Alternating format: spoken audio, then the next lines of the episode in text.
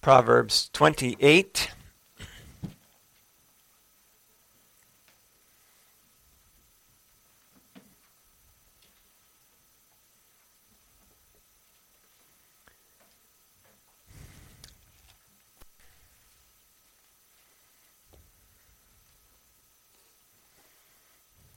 I'd like to read um, beginning at verse 13 as we move on from our look at the first uh, 12 verses.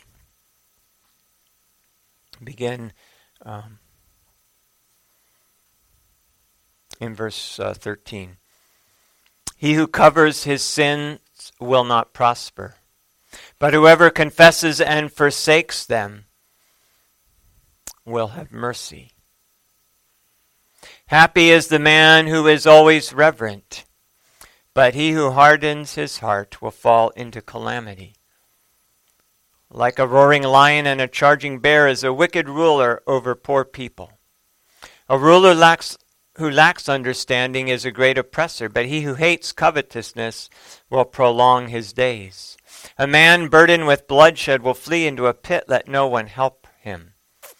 Whoever walks blamelessly will be saved but he who is perverse in his ways will suddenly fall. The word of the Lord is forever settled in the heavens. Let's pray. Almighty Heavenly Father, thank you that your word is sure. Thank you that you have preserved it these thousands of years to us. Every word, every jot, every tittle, Lord, you have preserved and you have said that it will not pass away until it is all fulfilled. Uh, we, we ask, Lord, for your, uh, for your blessing upon our study of your word this morning, upon our hearing of it. I ask that you would sanctify my sinful lips and set them apart this morning to proclaim your holiness and your grace in Christ. Amen.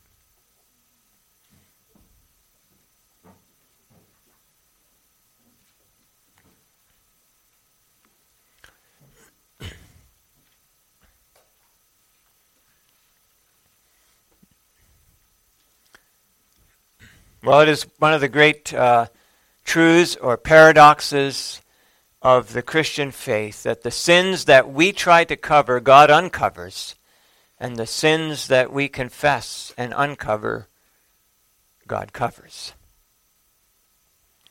That's the message this morning. That's the message that the sins that we uncover in confession, God covers. God gives us mercy.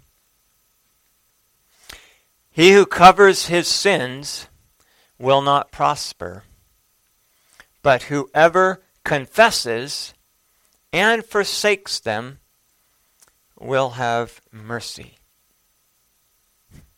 Why? Why if why would anyone cover their sin? If by uncovering it they God would cover it. And what God covers is never uncovered. What God does stands forever. What God says endures forever. Why would anyone cover their sin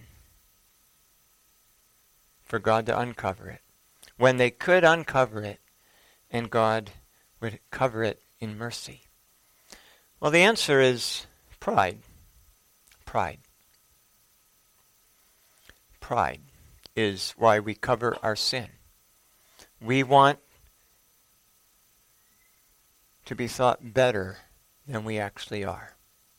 Pride was the sin that caused Satan to stumble. He, he wanted to exalt himself and be as God, to be God. And and we we we do the same. We want to be the standard of what's right and wrong. We want to be the standard of truth. And and we think we can do that by concealing our sin. Even when we academically know that it won't succeed. Pride is blinding that way. It's blinding. And there are all there are all sorts of excuses that we can use uh, to justify what we want to do. How do we cover our sin? Well, one way we can cover it is to give it another name. Call it something else. Right? When two people hated each other and wanted to kill each other, they could challenge them to a duel. They could justify their murder by calling it duel, a duel. And they could shoot each other. That's covering sin by just giving it another name. Let's not call it murder. Let's all agree that it's called a duel. If we all agree that it's called a duel, then, then we don't have to treat it like murder. Yes, that was, there was a time in this country uh, where that was the prevailing thinking. Not by everybody, but many. Today, we have that same kind of thing with the murder of the unborn. We don't call it murder of the unborn or just murder. We call it abortion or some other word. We give it another name. Becomes a right to our own body. Or fornication becomes love. We don't fornicate. Somebody will say, I, I love her. Some man will say, I love her. No, it's fornicating. It's not love. They're very different. Very different. So we can give we can give our sins another name. We can even maybe give them a good name. We can justify our sins by telling ourselves it's something else than what it is.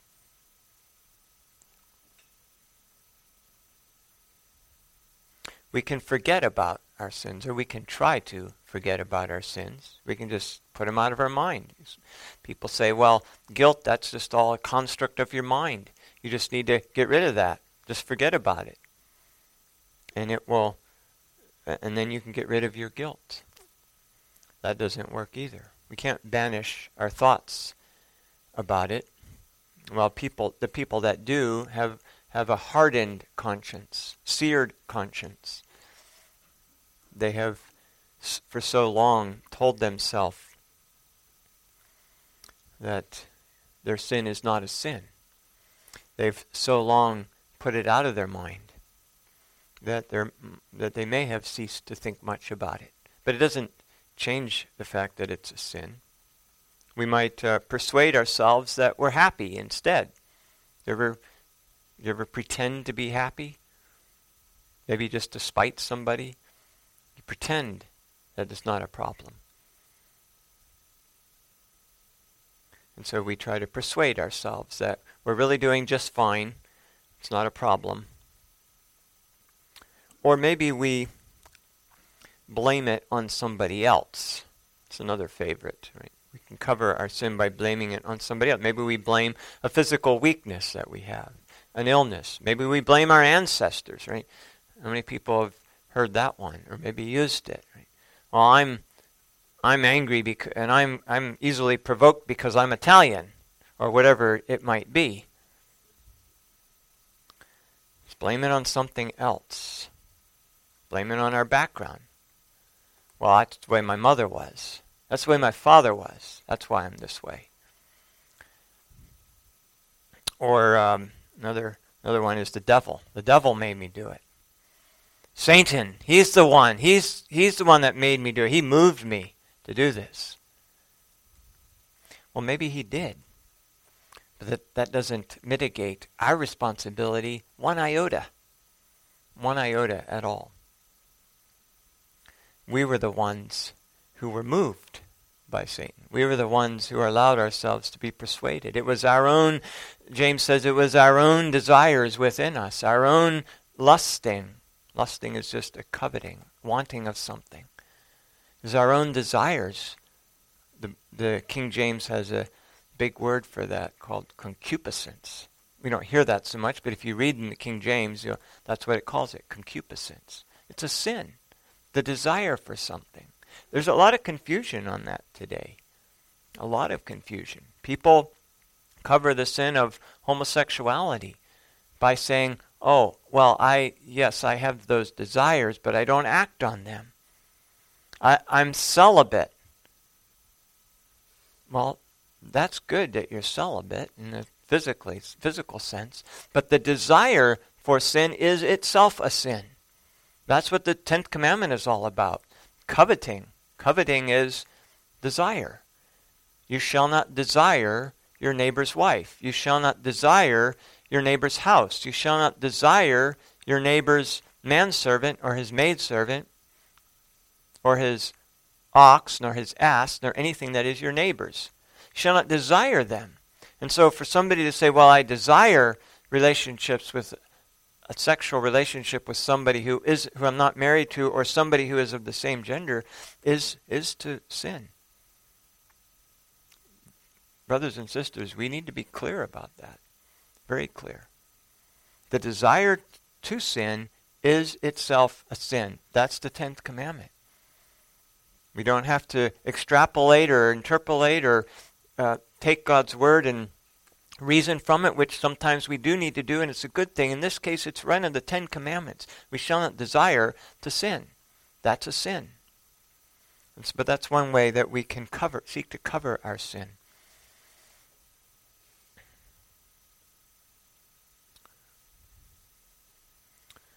it's what um, Adam and Eve tried to do, blame somebody else. Remember, God confronted them, and Adam blamed Eve and Eve blamed the serpent. God blamed them all. And God um, brought uh, his judgment upon them all the man, the woman, and the serpent.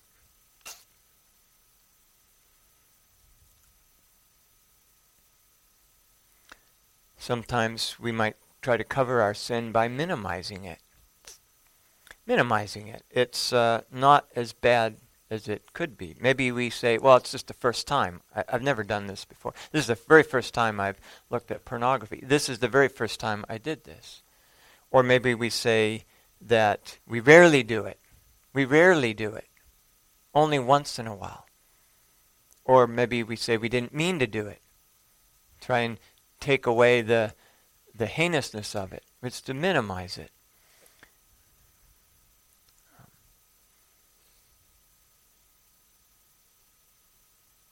We might uh, also even lie to cover our sin. Say something that isn't true. And then commit further sins. Well, all of these all of these ideas, all of these ways of covering our sin are as are as good as or as useless as the fig leaves that Adam and Eve tried to cover themselves with. They don't work. They don't work. He who covers his sins will not prosper. Nobody that is under the wrath of God and the condemnation of God, for justly so for our, their sin, can, can in any sense prosper. Even if they if they come into great wealth through in this life. It will only be a judgment against them. It will be a wealth that they didn't use. It will be tools that they didn't use for the kingdom of God. It will be a, a means of drawing them into greater and greater sin. Those people who have great wealth so that they don't need to work are off without Christ are tempted into all manner of sin that people who have to work they're maybe not any they're not any worse but the, the diligence of having to work and having to meet a schedule and have in order to be able to eat in order to be able to provide for people that are depending on you that that by itself can restrain a lot of sin. People who have no need to work they don't have to schedule to meet they can get up whenever they want do whatever they want and still have plenty to eat often are tempted to grosser and greater vile sins.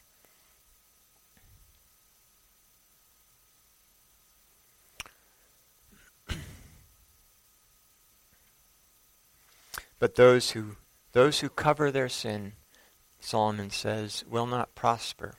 It's exactly backwards. It's exactly backwards from what we in our sinful self want to convince ourselves. We want to say, well, if we cover it, then people will think we're good, and then and then we'll do, do be all right. And if we uncover it, then people will think we're bad, and uh, that won't be good for us. It's exactly the opposite. Those who confess their sins find mercy, and God covers them. Those who cover, try to cover their own sin fruitlessly, uselessly, don't prosper. You know, the heart of our criminal justice system today is all about covering sin. And it's a sad, sad reality. The duty of a defense lawyer in our criminal justice system is to cover the sin of his client by any way possible. Well, maybe they'll say any legal way possible, but they'll stretch that quite far to cover the sin of their client, to get their client off the hook, to keep him from being or her from being convicted. In fact, it's a it's an ethical failure. In according to the American Bar Association, the Texas Bar Association, it's an ethical failure for a defense attorney not to do everything that he could possibly do to cover the sin of his defendant. That's a travesty of justice by the very system that God ordained to bring justice. The purpose of a defense attorney ought to be to ensure that everybody, or that his client receives a fair trial. That means that the witnesses, that means that every fact is established by a plurality of witnesses, especially if it's a death penalty case. That means that, that witnesses are cross examined. That means that the evidence is allowed to be presented, and all of these things are actually absent. In most, tr- many trials, evidence is blocked from being presented. Witnesses are not allowed to be called. I, I know one case right here, just down the road. The secretary, uh, the, a lawyer in the Secretary of State's office was being called as a witness, and that was nixed by his boss, the Secretary of State. He wasn't going to have him witnessing and testifying to any to anything. That's a that's covering, seeking to cover sin.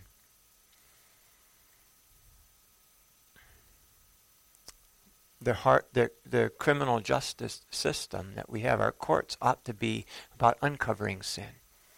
They ought to be about bringing the witnesses forward who will testify about what was done and about ensuring that there's cross examination of those witnesses, about ensuring um, that there's fairness in the proceedings, that the proceedings are done lawfully. That's what it should be about. And that's what a lawyer should be for. He should be the protection to ensure that other people are not oppressing the client. Even if they're guilty, they deserve to have the evidence heard. The, the, the people deserve that the evidence be heard and that the, that the case be ruled openly no secret convictions, no star chambers. That's covering sin. It's either covering the sin of the defendant or it's covering the sin of the prosecutors. The Criminal justice system ought to be open. There ought to be never be any secret trials, hidden trials. Today, the um, the American Department of Justice will try to bring trials against people without ever having to present any evidence. They do it by saying, well, it's a national security matter. We cannot give you the evidence. You just have to believe us that we have the evidence that this person is guilty. And they expect the court to say, okay, we, we accept your evidence that they are guilty even though we can't see it. If you, you can read about that, you can read about those trials. There are books out there that describe them. That's covering sin.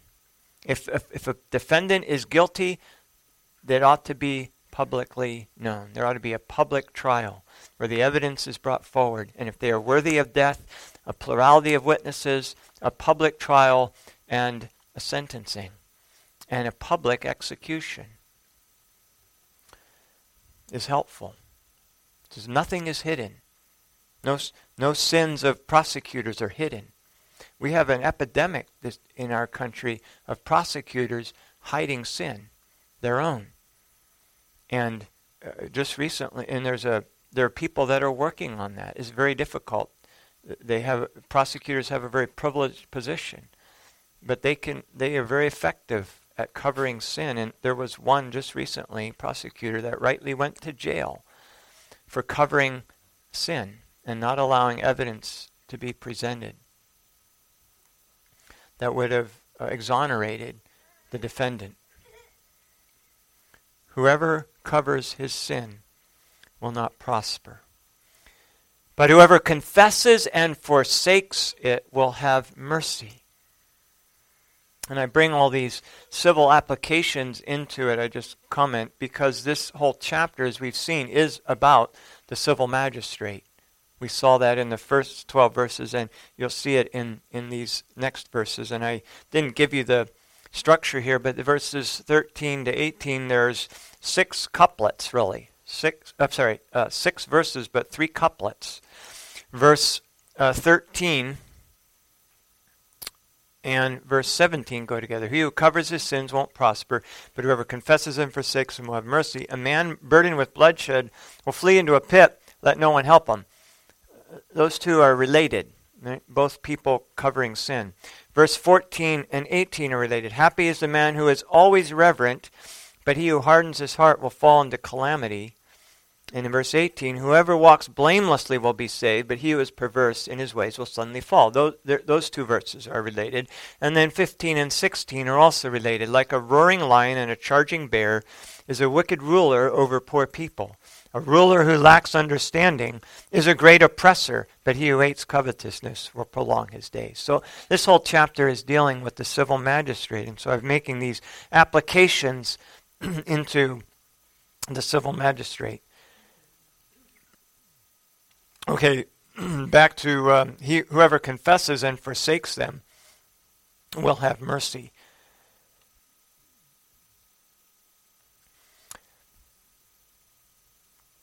I need to give you a little um, a little Hebrew grammar here because it has a theological significance.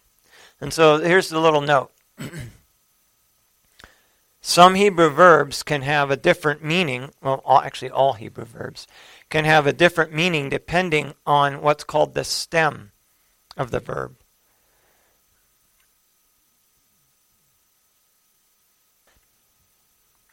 For example, you could take the Hebrew verb to remember. This is zakar, to remember. In the root stem, it means remember. But in a different stem, it means to cause to remember. There's actually a verb stem in Hebrew that cause somebody to do something. So in the, that verb stem, to, ca- to cause someone to remember would be to what? If you cause somebody to remember something, you remind them. When we think of those as different words, remember to remember or to remind someone, but they're in Hebrew, they're, it's the same word, different stem. Or you could take the word to hear. Shema. You maybe recognize that word because of Deuteronomy 6, the Shema Yisrael. In the root stem, it means to hear. But in a different stem, in this stem to cause somebody to hear, it means to proclaim or even to preach. And we think of those as very different words hearing and proclaiming or preaching. It's the same word in Hebrew to hear or to cause someone to hear, which we idiomatically translate and rightly translate to proclaim or to preach. Well, the verb here for to confess, whoever confesses, the root stem of that verb means to respond to another's action with public praise. Now you're probably thinking, how can those be the same? To respond to another's action with public praise. This word is over used extensively throughout the Bible, over a hundred times. A lot of them in the Psalms to speak of praising God. How do we get confess out of that?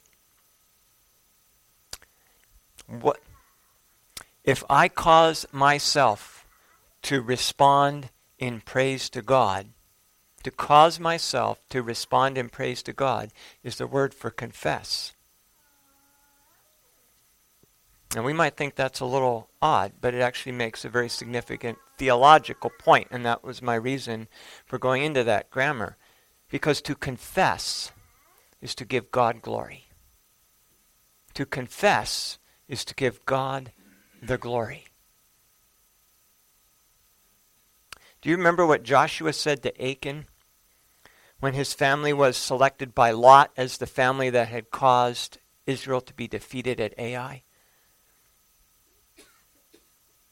Joshua said to Achan, My son, I beg you, give glory to the Lord, God of Israel, and make confession to him. Joshua put those two together. Give glory to the Lord of Israel, brother Achan, and make confession to him, and tell me now what you have done. Do not hide it from me. There, there we also have the contrast between confess and hide. To, to confess and to give glory to God is the opposite of hiding our sin and attempting to glorify ourselves. Remember, why do we hide our sin? Out of our pride to glorify ourselves. So these two things then are exact opposites. To confess is to uncover our sin and give glory to God. To hide it is to cover it and seek to try and glorify ourselves. Now the noun there in, in that passage in in Joshua to make confession. It's the noun form, but it is the same word. It connects very closely. It's a noun form of that verb. Joshua was calling Achan to glorify God by making confession. And when we confess our sin, we abase ourselves and we exalt and glorify God. Specifically, to give God glory and public praise by acknowledging our sin and our need of forgiveness and our need of deliverance from sin.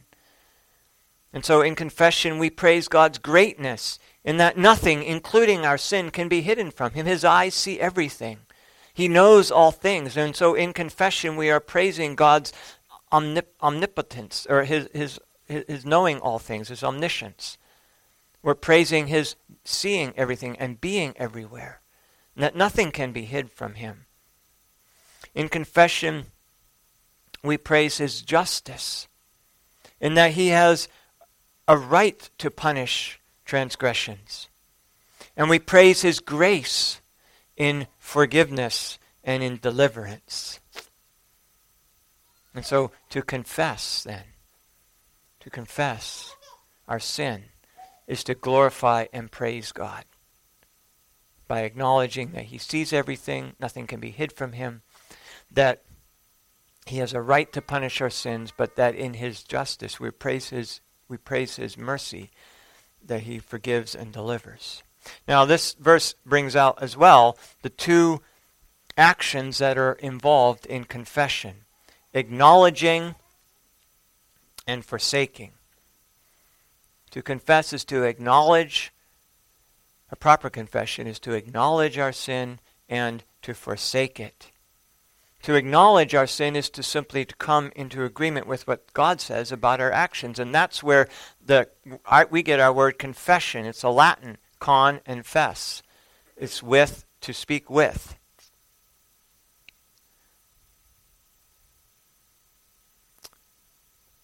We come into agreement about what God says about our actions, that, that what we have done is contrary to Him, that what we have done or said is contrary to His Word and what He desires us to do. And we're in effect saying, Lord, your Word is true when it describes me and what I have done, and my words have been false. Now, forsaking sin is the other thing here. Whoever confesses and forsakes Forsaking sin involves replacing it with biblical action, what is pleasing to God. It's impossible to forsake sin without replacing it with a biblical action. It's impossible to do that. You cannot simply put off a sin unless you put on the new man. You cannot put off the old man unless you put on the new man. It's impossible. Because it's impossible to do nothing. I used to ask my children, What are you doing? And sometimes they would say, Nothing. And I would say something to the effect of, That's impossible. You can't do nothing. You might be doing nothing useful, nothing productive, or nothing edifying, but you're never doing nothing. You might be meditating. You might be thinking about a solution to some problem. You might be meditating on God's Word and what it means. And so you might not look like you are doing anything, but you are doing something in your mind. You are thinking. And so we can never do nothing. If we are going to forsake sin and put off that old man and that old nature and its lusts and the works of the flesh, we have to put on the new nature. We have to be renewed in our thinking and in what we're doing. Those two are very important, and you, you can, if you work at just trying to put something off, but you never put on the new, you will always fail. Putting off of sin and forsaking it has to always involve putting on what is right. Um, and and so you need to think about what that is. What is the right thing to be doing in place of the wrong thing that you were doing? I know of one in one case somebody who was who had a problem with taking things, a problem with theft. And it was a, an endemic problem in this gentleman's life. And the solution came he thankfully he had a he had a, a good biblical counselor. And the solution was that look, whenever you are tempted to take anything that is not yours, you need to go find 10 people and ask them if you can mow their lawn for free. While you, while you think about and meditate on what God would have you to do. You see, that's he was trying to take what wasn't his. The answer is to give to others what you don't have to. That's what the Bible says. Him who steals, let him steal no more, but rather labor with his hands that he may be able to supply a need to others. See, there, that's a that's a good that was a good example. It was a very wise counselor that came up with that. Of of how to put off the sin of theft and put on the new man. Con- acknowledging and then forsaking, and that requires putting on whatever that sin is. When we want to put it off, we've got to put on the opposite, what God commands us to do. and it always involves love, right? Because love is the fulfilling of the law, no matter what that. But it's but it's helpful for us to make those actions concrete, not just talk about love in some generic term you know, for husbands that are having problems with living with their wives, right? Being able to specifically demonstrate love to a wife. Or for a wife who has difficulty reverencing her husband to specifically do that which is reverencing and honoring to, to him. Um, when my children were little and they disobeyed, they didn't listen to my voice and obey, then I would help them practice putting on, for not only forsaking the sin, but also putting on. So we would practice, we would train. All right, I would say we would play a version of Simon Says. I would say sit down, and they would say they. I would train them to sit down and say yes, Daddy. I would say stand up, and I would want them to say, stand up and say, Yes, Daddy. Why? Because I'm training them to not only forsake the disobedience, to put, but put on the obedience. If it was a problem coming, then I would put them across the room. Even and if they're a toddler, I'd carry them across the room.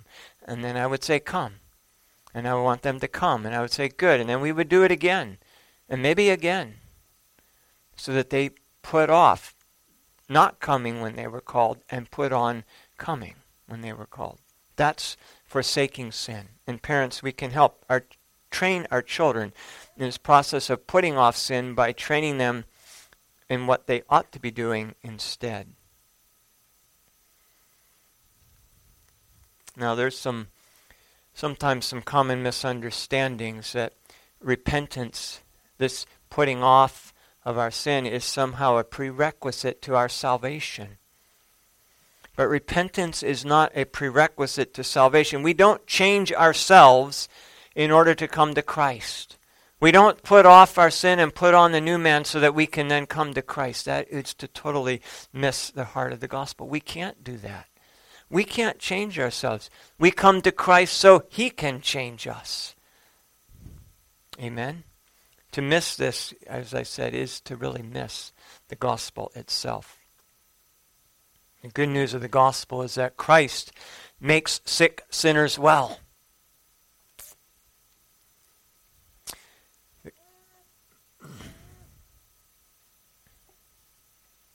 The larger catechism says that repentance unto life is a saving grace. Wrought in the heart of a sinner by the Spirit of God, whereby out of a sense and sight not only of the danger, but also the filthiness and odiousness of his sins, and upon the apprehension of God's mercy in Christ to such as are penitent, he grieves and hates his sin, and turns from them to God, purposing and endeavoring constantly to walk with him in all the ways of new obedience. Faith and repentance are saving graces. We come to, in faith to Christ, and He changes us. You see, faith and repentance in that sense go together. As somebody described it once, they're like, they're like two spokes on a wheel. When the wheel turns, they both move at once. One isn't preceding the other. Okay? Repentance is not a prerequisite to salvation, it is a saving grace. We come to Christ in order to be changed. God, and also, secondly, repentance is not the cause or the basis of our forgiveness in Christ. God doesn't save us because we repent. We can't. We can't repent apart from His grace. We repent because He has made us alive in Christ. We repent because He has convicted us of our sin and drawn us to Himself. We turn in faith and repentance to Christ because out of his free and special love to his elect, he calls us. By his word and by his spirit, he enlightens our minds to our sinfulness and our rebellion. What we were once blind to, what we once minimized, what we once tried to cover, he enlightens our minds to how wicked and sinful it is, and he invites and draws us to Christ. By his almighty power and grace, he renews our will. He determines our will so that we love what we once hated and we hate what we once used to love. And by His grace and power, He enables us to answer His gracious call to accept and embrace that undeserved favor that offered to us in Christ. Now, isn't that wonderful news? Wonderful news. The basis of our pardon is not our repentance. The basis of our pardon is the righteousness of Christ imputed to our account, placed in our account with God. We are forgiven and can receive mercy when we confess our sins because God has poured out the penalty for our sin upon Jesus Christ.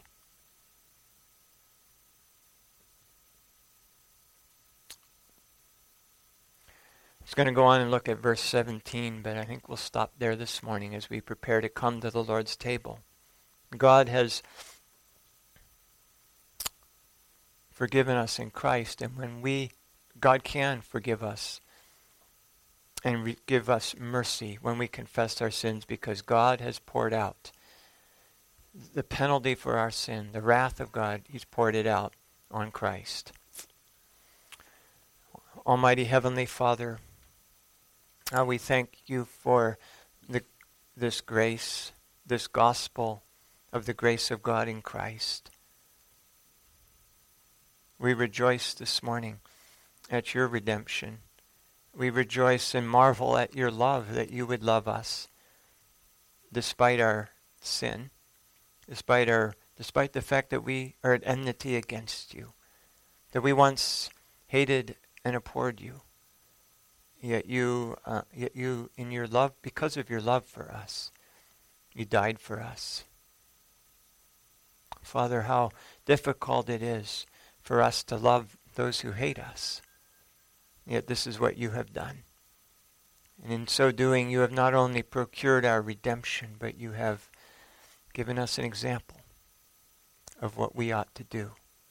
That even as you laid down your life for us, we ought also ought to lay down our lives for the brethren. Oh Lord, may you may you quicken us, make us alive, and enable us to do this. It is impossible in our in, natural power and in the flesh. And so, Lord, we are asking for your supernatural grace and, and power to do what we could not do on our own. And we give to you, Lord, all of the glory and all of the praise for all that you have done in us and through us and for us. In Jesus Christ, amen.